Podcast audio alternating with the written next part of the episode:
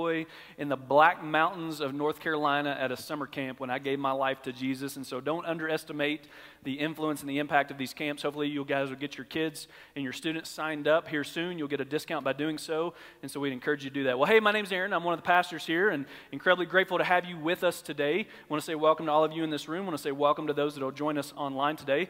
And a special shout out to our guests on this Super Bowl Sunday. Let's just see how many Eagles fans we got in the room. Anybody? Wow. Are you really Eagles fans or you just don't want the Patriots to win? A, yeah, yeah, yeah. Do we have any Patriots fans in the room? Anybody? Yeah, okay. I'm, I'm sorry uh, ahead of time, and you'll see what I mean in just a few moments. But, guys, we today we continue in our uh, fight series. And if you weren't here with us last week, we kicked this series off. And we've been talking about fighting the battles that matter the most in our life. And so last week we looked at the subjects of sin and temptation. And just for clarity purposes, uh, temptation is not a sin. Okay, somebody asked that question last week.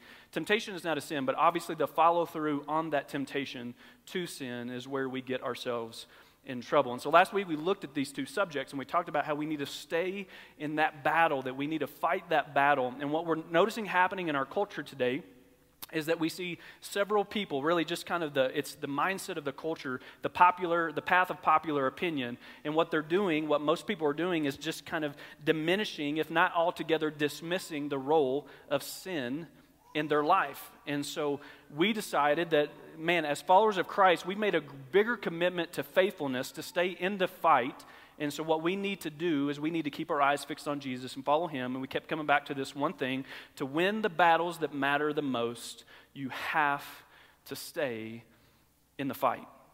Now, to begin our conversation, here's where I'd like to start. What comes to mind when you think of the word fight? Like, what comes to mind? Take a moment, honestly. What comes to mind when you think of the word fight? Because I think what comes to your mind would probably say a lot about where you're at currently in your life. It would probably reveal a lot about what's going on in your life. And so, what comes to mind when you think of the word fight? Maybe for you, it's a love member, a, a, a loved one, I should say, who might be in the hospital fighting for their life against some kind of chronic illness or disease. Or maybe an aging parent who's in a fight against time. Still, for others, it's the fight, uh, parents in the room, that we have with our kids every single night to get them in bed. Anybody else? Yeah, it's like World War III to get my kids to go to bed at night. But others, maybe you're fighting for your kids because your kid maybe struggling with a mental illness. Maybe they're struggling with a bully at school. Maybe they're struggling with their faith. And so you're in a fight for them. Still, others, when you hear the word fight, you think of your marriage, don't you? You think of how things aren't going the way that you would have hoped. And maybe you're wondering that is he or she willing to fight for me any longer? And maybe you're wondering to yourself if you even have any fight left in you. I think when we think of the word fight, it can reveal a lot about where we're at in our current situation, in our current circumstances. It can probably elevate and show us some of the most important things that are happening in our lives right now. And then we have this fight that's going to happen this evening. And so let me tell you a story about three fans. There was a Broncos fan and a Patriots fan and an Eagles fan, and they all went over to this area over in the Middle East where you're not allowed to drink alcohol, very high Muslim area, and so it's illegal to drink alcohol. But they went over there, had a little bit too much fun one night, and got picked up by the local authorities and sent to prison. Now, the prison guard that was there said, Listen, we're going to let you go, and we can tell because they all had their favorite jerseys on. We can tell that you're NFL fans. We're NFL fans, but here's what we have to do each of you is going to get 10 lashes no matter what. But because we're NFL fans, we're going to give each of you a wish. But to the Broncos fan, we, you know, we, we know who the true, you know, awesome team is, and so we're going to give you two wishes. And they said, okay. And they said, but here's the deal you can't wish for less lashes. You're, each of you is going to get 10 lashes. You can't wish that you don't get any lashes. I said, okay. So the Patriots fan steps up. They said, what's your wish? And he said, well, I wish that you would tie a pillow on my back. And so they tied a pillow on his back and they begin to give lashes. And about five lashes into it, the pillow splits apart. And those last five lashes, man, just ripped into his skin. Very painful. Next guy comes up, the Eagles fan. And he says, okay, I wish for two pillows to be strapped to my back. And so they strapped two pillows to his back, but the, the, the, prison guard wanted to make a point out of him, and so he actually started hitting him, hitting him a little bit harder. And five lashes in, both pillows split open, and those last five lashes just tore his back open. And then the Broncos fan steps up and they says, Man, we love the Broncos around here, so we're going to give you two wishes. What are your two wishes? And the guard said, I bet you want three pillows, don't you? Or maybe some ice to go on your back after the lashes. And he said, No, here's what I want. I want you to allow the Eagles fan to give me my lashes, and then I want you to tie the Patriots fan on my back. so bad. I'm, I'm sorry. You're all alone today. That's such a bad joke. Um, here's what we're going to do. I don't know how to transition out of that. Uh, to, to kind of get us going, I want us to take a step back into church history really quick, about 200 years. And this will make sense to you here in just a moment.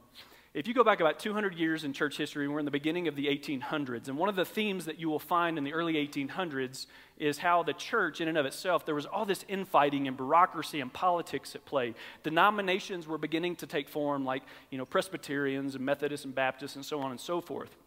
And there was all this infighting. You know, who's got the right dom- denomination? Who's got the right doctrine? Who's got the right theology?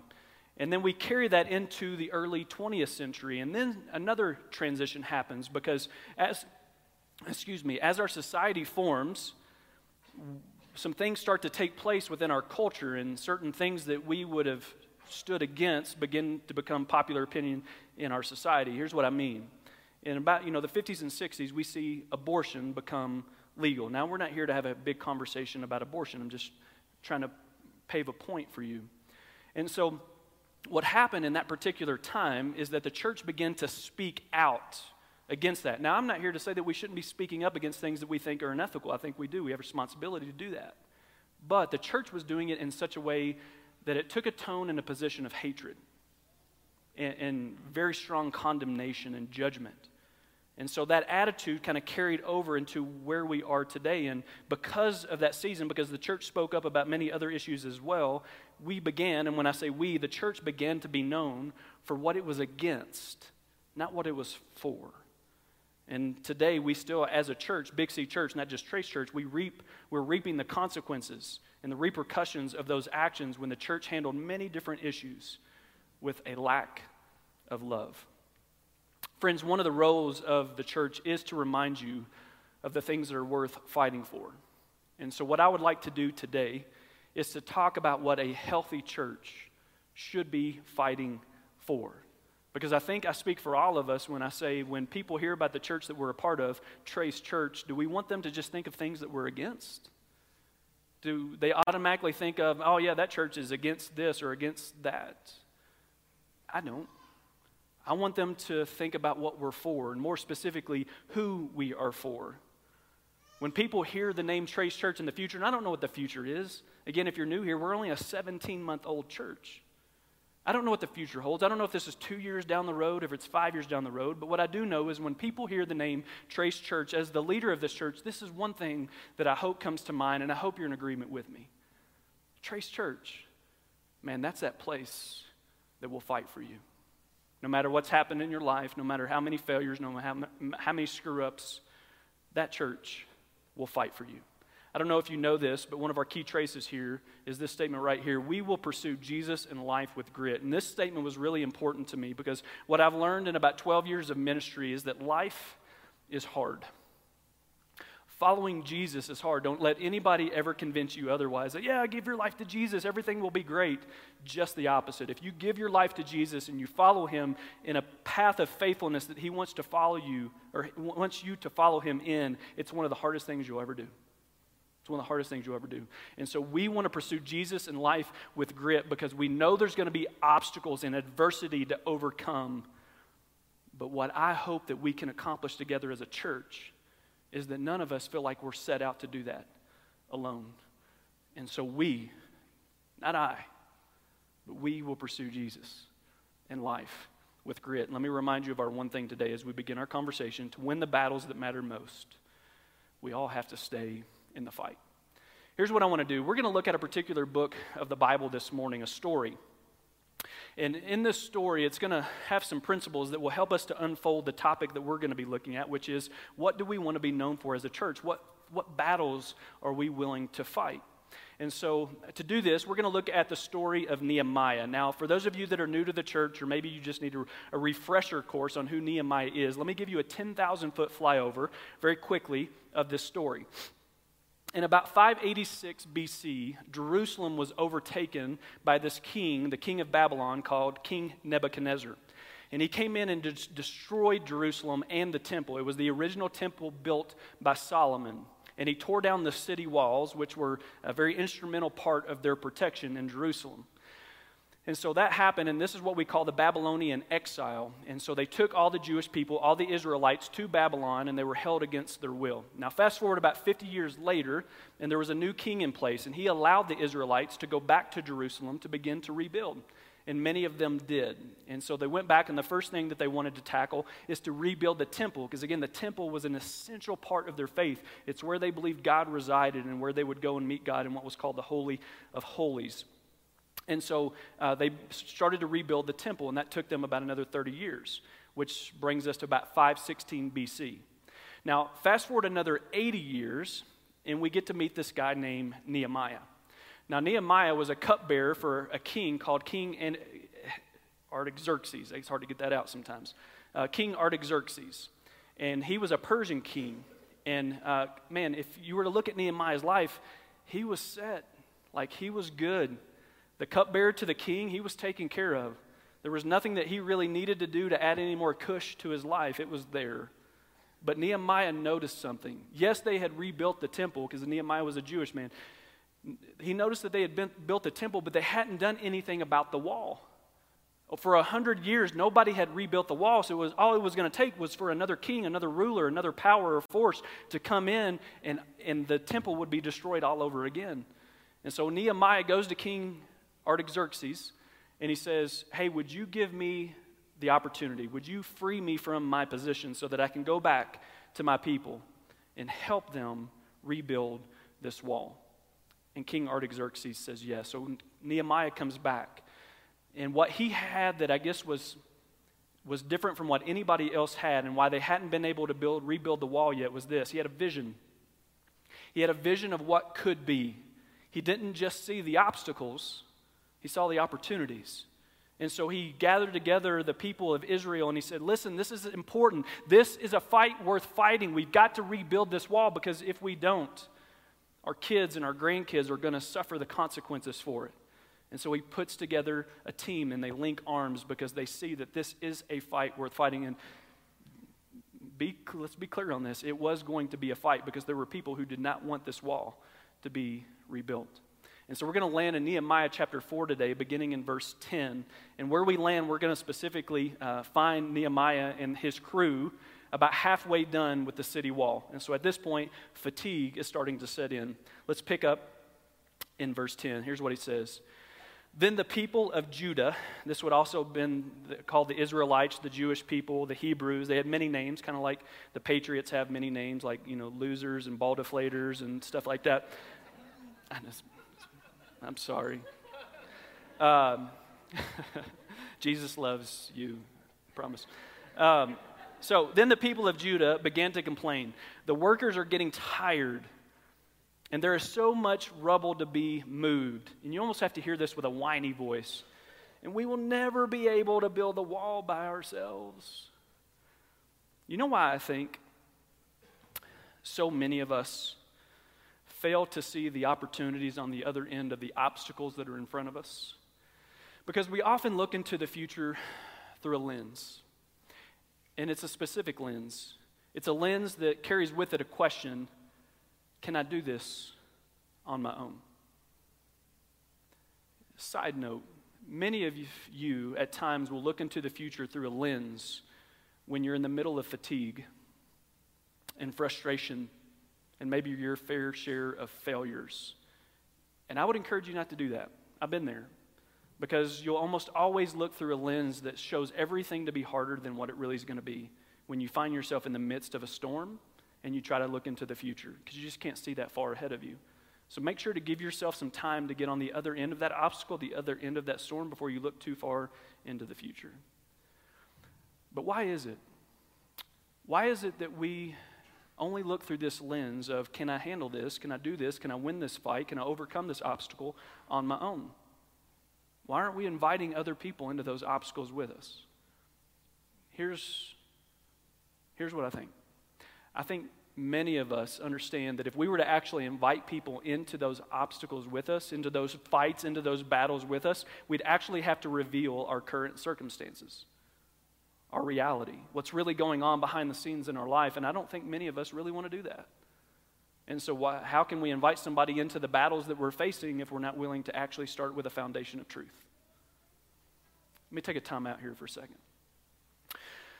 There's not too many things that I can promise you as the leader of this church. There's not too many commitments that I could say to you and know for sure that I'm going to do it, but I can make one. I'm going to work my tail off. And I should say, we, meaning the, the leaders of this church, are going to work our butts off to create a culture here at Trace where you can feel comfortable coming and actually exposing your current reality, whatever that is. And by no means do I think that we're going to have all the answers for you, but we will, this is what I promise you we will link arms with you, and through the power of the Holy Spirit, we will do our best to lead you towards a better story. That I can promise you.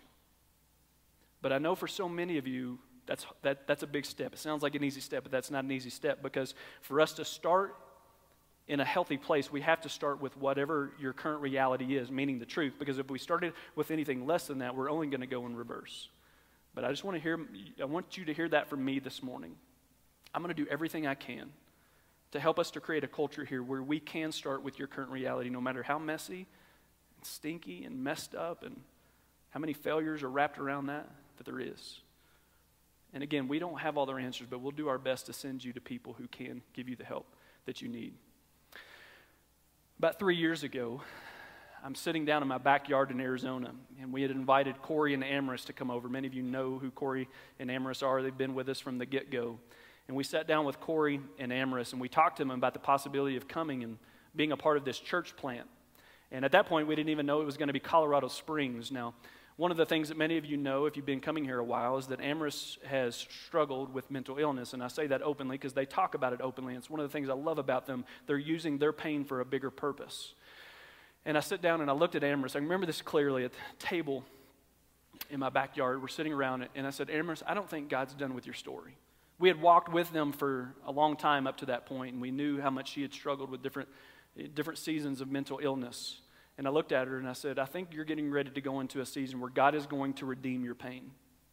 God's going to redeem it, and He's going to help others to see that they have strength through your willingness to be vulnerable and to expose your current reality. Some of you maybe were here for this about a year ago. We weren't in this location, a different location. Amaris got up and she actually gave the morning message on a Sunday. And we were in this series called Pain Sucks, because it does. And Amaris shared how painful different moments of her, of her life and what they'd been like as she struggled with mental illness. And because of her willingness to expose her current reality, so many other people felt strengthened by her story. And we still joke about this. Uh, her, when we put that on YouTube, because all of our sermons go on YouTube, her sermon, or whatever you want to call it, her little speech, uh, got more views than all of my sermons combined. Yeah. yeah. It doesn't give a lot of job security for a pastor. But I'm so grateful for them. And if you know Corey and Amber, you know, man, they're, they're at the drop of a dime, man, they will, they will be available for you to talk to you, specifically if that's been your struggle.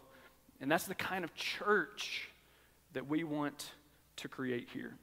And so let me say this really clearly before we move on with our passage. You can't fight from where you pretend to be. Think about it. You can't fight from where you pretend to be, so we have to start with truth. Anything less will only cause us to go backwards. Let's pick up in our passage. Meanwhile, our enemies were saying, Before they know what's happening, we will swoop down on them and kill them and end their work. Now, he has three specific enemies. When I say he, Nehemiah, but all the Israelites this guy named Sanballat, Tobiah, and Geshem. The Jews who lived near the enemy came and told us again and again, they will come from all directions and attack us. So I placed armed guards behind the lowest parts of the wall and the exposed areas. I stationed the people to stand guard by, my, by families armed with swords, spears, and bows. Then, as I looked over the situation, I called together the nobles and the rest of the people and said to them, Don't be afraid of the enemy. Remember the Lord who is great and glorious, and fight for your brothers, fight for your sons, fight for your daughters, fight for your wives, and fight for your homes because they'll never take away our freedom. No, they didn't say that. A little uh, Braveheart moment. Um, but obviously, Nehemiah is starting to paint a different picture for them. This is not about building a wall, this is about so much more. And this is a fight worth fighting because what we're accomplishing together today is going to pay dividends into the future for your kids, for your grandkids and their kids, because this wall is going to represent safety and security for their future. So let's pause here and camp out in this particular moment and on this particular subject when it comes to fighting for our families. Guys, I don't know if there's a more worthy fight. I really don't. And here's the way that I, I want to set this up so you can see kind of the spiritual battle that's happening behind the scenes. There's two major covenants that you make in your life, two major ones. The first covenant is with Jesus.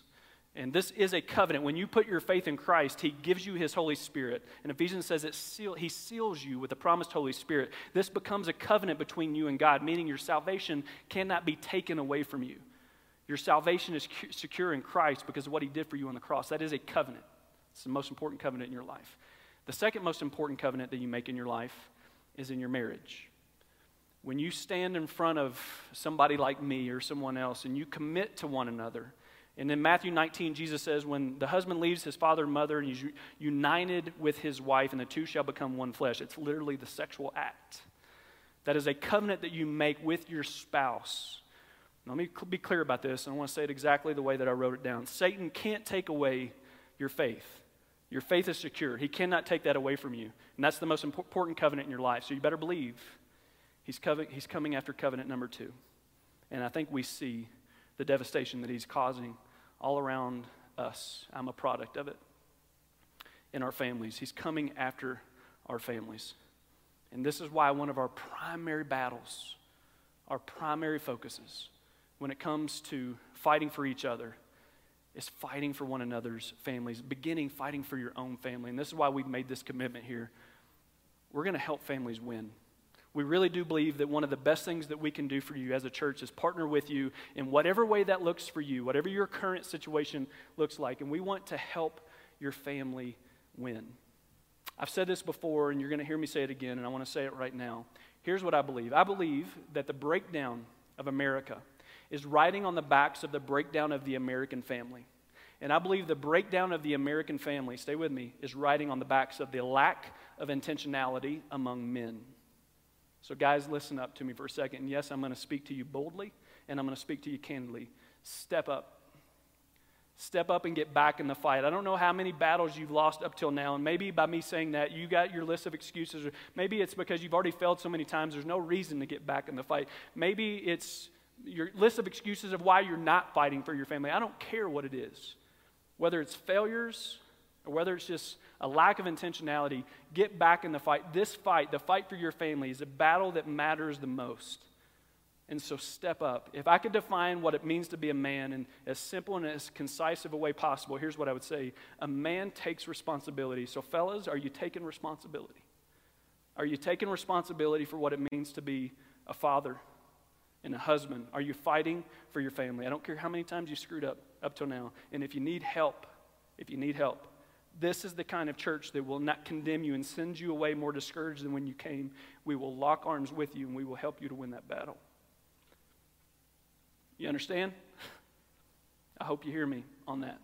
Fellas, it's time for you to step up. Let me say that, excuse me, let me say this. When I first got into ministry, I got one of the best pieces of advice and encouragement that I've ever received from another pastor. And here's what he said He said, Aaron, your most significant contribution to this life will not be a ministry that you lead, it will be a child that you raise, and it will be a family that you learn to fight for. You see, guys, there are plenty of other people who can do my job. There really are. But I'm the only father to Lily and Jonathan and Avery and Maddie, and I'm the only husband to Emily, as far as I know. So, husbands and wives, hear me out. Listen to me. Stay in the fight. against those thoughts of tossing in the towel on your marriage because you're no longer happy. Stay in the fight even though you don't see your spouse fighting for you anymore. Stay in the fight against a culture that is telling you that you should do whatever you need to do to be happy. Stay in the fight against the fatigue that is setting in as you deal with a wayward child. Stay in the fight to say prayers with your children at night, even though you'd probably rather watch TV sometimes or check Facebook. Stay in the fight for your family because it's one of the most essential parts of our faith lived out. And I can assure you, if you fight for your family the way that God wants you to, you will be called to give up a lot of good things so that you can stay focused and fight for the most important things. Let me pick back up in our verse. When our enemies heard that we knew of their plans and that God had frustrated them, we all returned to work on the wall. But then, but from then on, only half my men worked while the other half stood guard with spears, sh- shields, bows, and coats of mail. I had no idea what coats of mail was, but it's kind of the braided looking steel that comes with armor. The leaders stationed themselves behind the people of Judah who were building the wall. And the laborers carried on their work. Don't miss this. I love this imagery. The laborers carried on their work with one hand supporting their load and one hand holding a weapon. All the builders had a sword belted to their side. In other words, they had a shovel in one hand and a sword in the other. And here's the most amazing thing about this story they, were, they were able to rebuild the wall in 52 days. What they couldn't accomplish in over 100 years was accomplished in 52 days because one guy stood up to the plate and said, I can see what can be. He had a vision of what could be, not just the obstacles in front of him, but the opportunities on the other side of that obstacle. But he also knew that this was a fight that he couldn't fight alone, and so he had to get other people to come alongside of them. And they literally had to fight with a shovel in one hand to get the work done and a sword in the other. Church, here's what I want to plead with you today. I think we're pretty good over here. I think we, many of us know what it looks like to work hard. We got a shovel in one hand. We know the things, we got responsibilities that need to be covered. But what I'm not sure that we're that good on, and when I say we, it's really just our culture. I'm not sure we're so good at knowing when to drop the shovel and pick up the sword to fight for your family, to fight for your neighbor, your coworker, your family member your kids, people in this church. And so, what does it look like for us to have a shovel in one hand and a sword in the other as a church? In other words, what is our Jerusalem wall? Interesting enough, between today and Easter, there's 56 days. They built a freaking wall in 52. Here's what I'd like for us to try to accomplish together as a church. Again, when people think of Trace Church, I hope they think about a church who's willing to fight for others.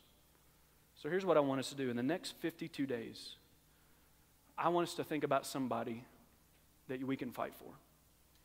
And yes, the most obvious would be your family. So I, I, and that's your primary battle.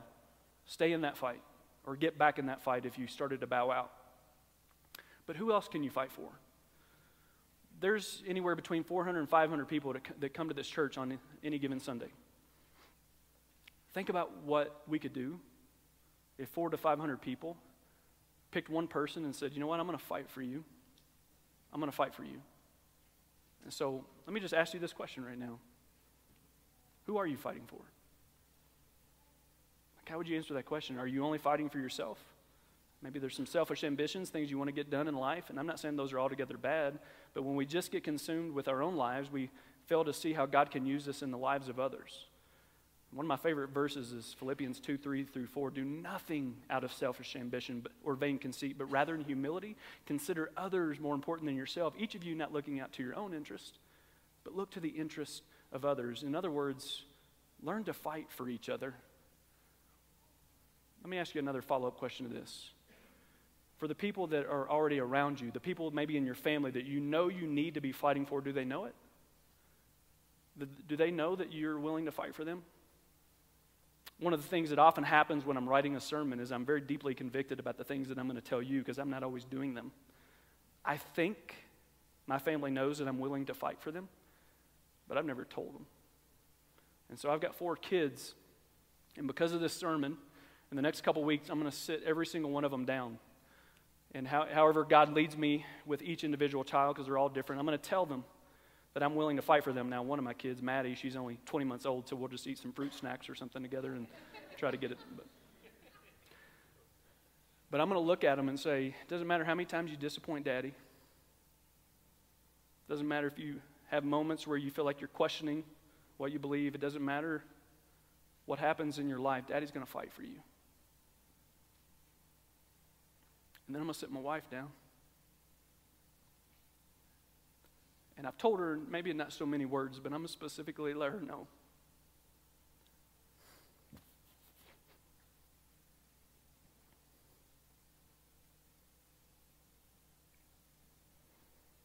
I will always fight for you. Who are you fighting for, guys? 56 days between now and Easter when we celebrate how much Jesus was willing to fight for us to go to a cross, to suffer, and to die an excruciating death, only so that we could live and have, eternal life with our Father. He went to the greatest extents to fight for us. And here's what I know about Jesus one of the things I love about him even if you won't fight for your family, even if you won't fight for your kids, he will. So why don't you join him to fight for your family, to fight for the things that matter the most? I'm going to invite um, Kip to come up here and lead us in a song. And this was uh, one of those moments I had this week. I was listening to a song called So Will I. And the, the message of this song is really about worship. And so I remember I was sitting in one of these chairs right here. I get here early, often on weekdays, and I'll just say a prayer over the church and over many of you guys and just pray for different things. And I'll listen to worship music a lot of times when I'm doing that. And so I'm listening to this song, So Will I, which he's going to lead for us in just a moment. And God just impressed on my heart Aaron, I'm going to fight for your family. Aaron, I'm going to fight for your kids. Aaron, I'm going to fight for this church. I'm going to fight for your neighbors. I'm going to fight for that random person that you saw on the side of the road. I'm going to fight for them. And so, as God is impressing this on me, I begin to say the words that were echoed in this song God, if you'll fight for them, so will I. If you'll fight for my kids, so will I. If you fight for my wife, so will I. If you'll fight for my marriage, so will I. If you will fight for this church, so will I. If you will fight for the struggles and the battles that many of you are facing in this room, then so will I.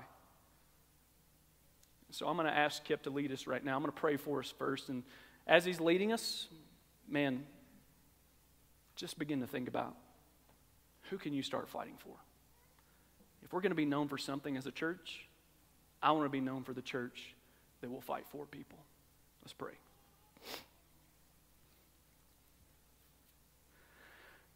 Father, goodness, thank you for loving us so much that you sent Jesus to fight for us. That by giving his life on that cross, Lord he, Lord, he won the ultimate battle of sin by defeating sin and defeating death so that we could have life.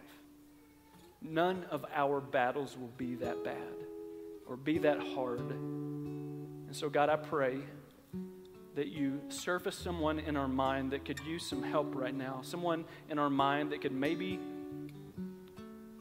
maybe use some help in whatever battles or obstacles that they're trying to overcome. And God, God, we get it. Some of these people may not even want to invite us into that fight with them, but at least we can make ourselves available if they are willing. And so, God, I pray through the power of your Holy Spirit in a way that only you can, would you surface the right person? Maybe we're thinking of a person right now, but you have somebody different in mind. God, would you bring that to our attention? And Father, would you you show us what it looks like to live more selflessly and so that we can make ourselves available to fight for one another. God, thank you. We pray this in Christ's name. Amen.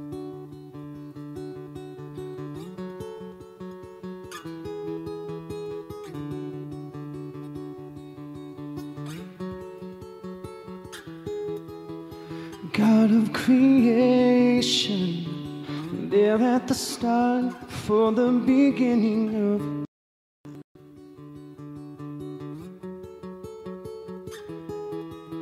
with no point of reference you spoke to the dark and fleshed out the wonder of light. And as you speak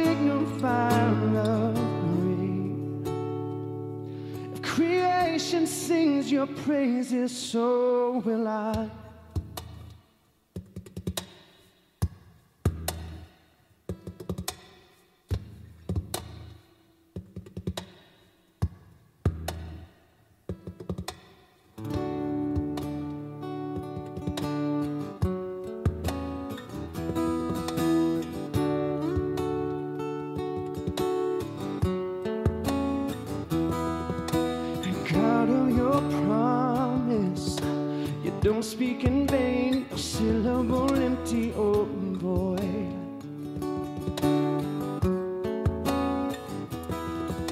For once you have spoken, all nature and science follow the sound of your voice.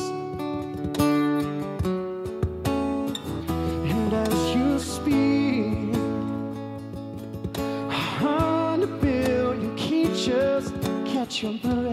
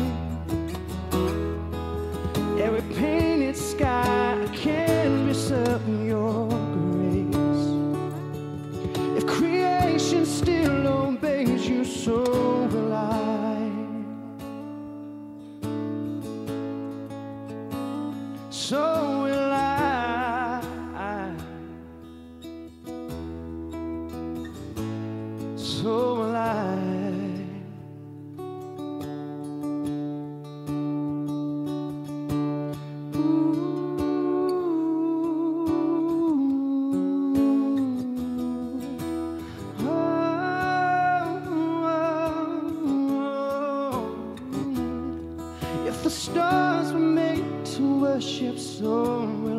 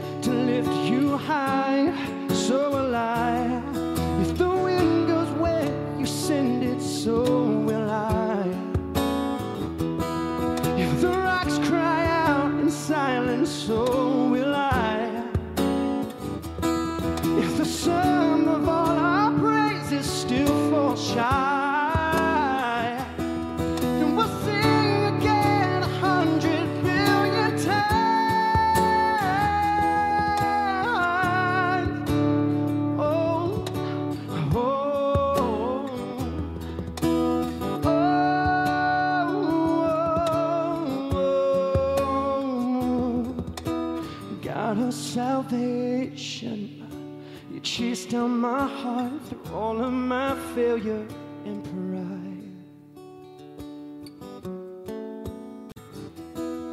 And on a hill you created, light of the world, abandoned in darkness to die. And as you speak, a hundred billion disappear.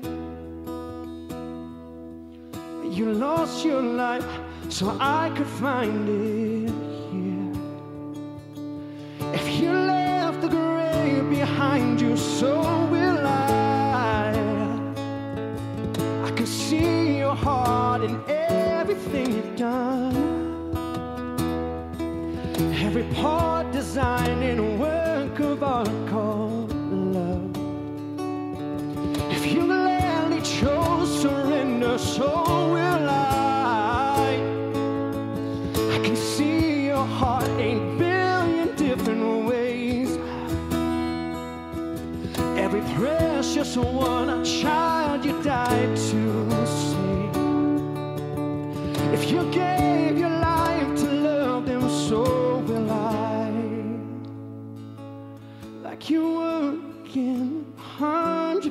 times. But what measure could amount to your desire? You're the one who never leaves the one behind.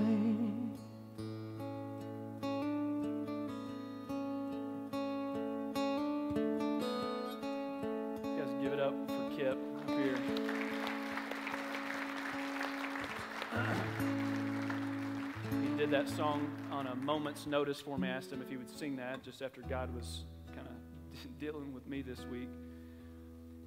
If you give your life to love them, so will I. Man, that verse sticks inside of me. So, who's your one? I love that Andy Stanley says you can't help everyone, but you can do for one what you wish you could do for everyone. So, who's going to be your one? It's possible that you're here right now and you're thinking to yourself, Aaron, I love the idea of fighting for somebody else, but I just really need somebody to fight for me right now. We get that, and we're ready. If you want to make yourself known, feel free to. You can come find me, or you can go write a prayer card and just let us know who you are and that you'd like us to reach out to you. And I promise you that will happen in this next week. I'm going to do this. I'm going to say a prayer for us, we'll be cl- we'll close. But remember, when you walk out those doors, friends, you're not walking away from God's church. You're walking out as God's church to make a difference in this world. So let's do that in the next 52 days by fighting for someone. Let's pray. Father, thank you for this morning. Father, thank you for worship songs that take us in a completely different direction and remind us the awe of who you are, that all creation shouts out in praise. Father, I pray that you continue to point to the person that we need to step in their battle with them and to fight for them. And I also pray for those in here that need someone to fight for them right now. Lord, would you help them to begin with a platform of honesty? Give them the courage to come forward if they need to. So, Father, as we leave here, remind us that we leave as your church to make a difference for your kingdom in this world. Thank you for who you are and all that you've done. And we pray this in Jesus' name. Everybody said, Amen. Go be a trace, guys.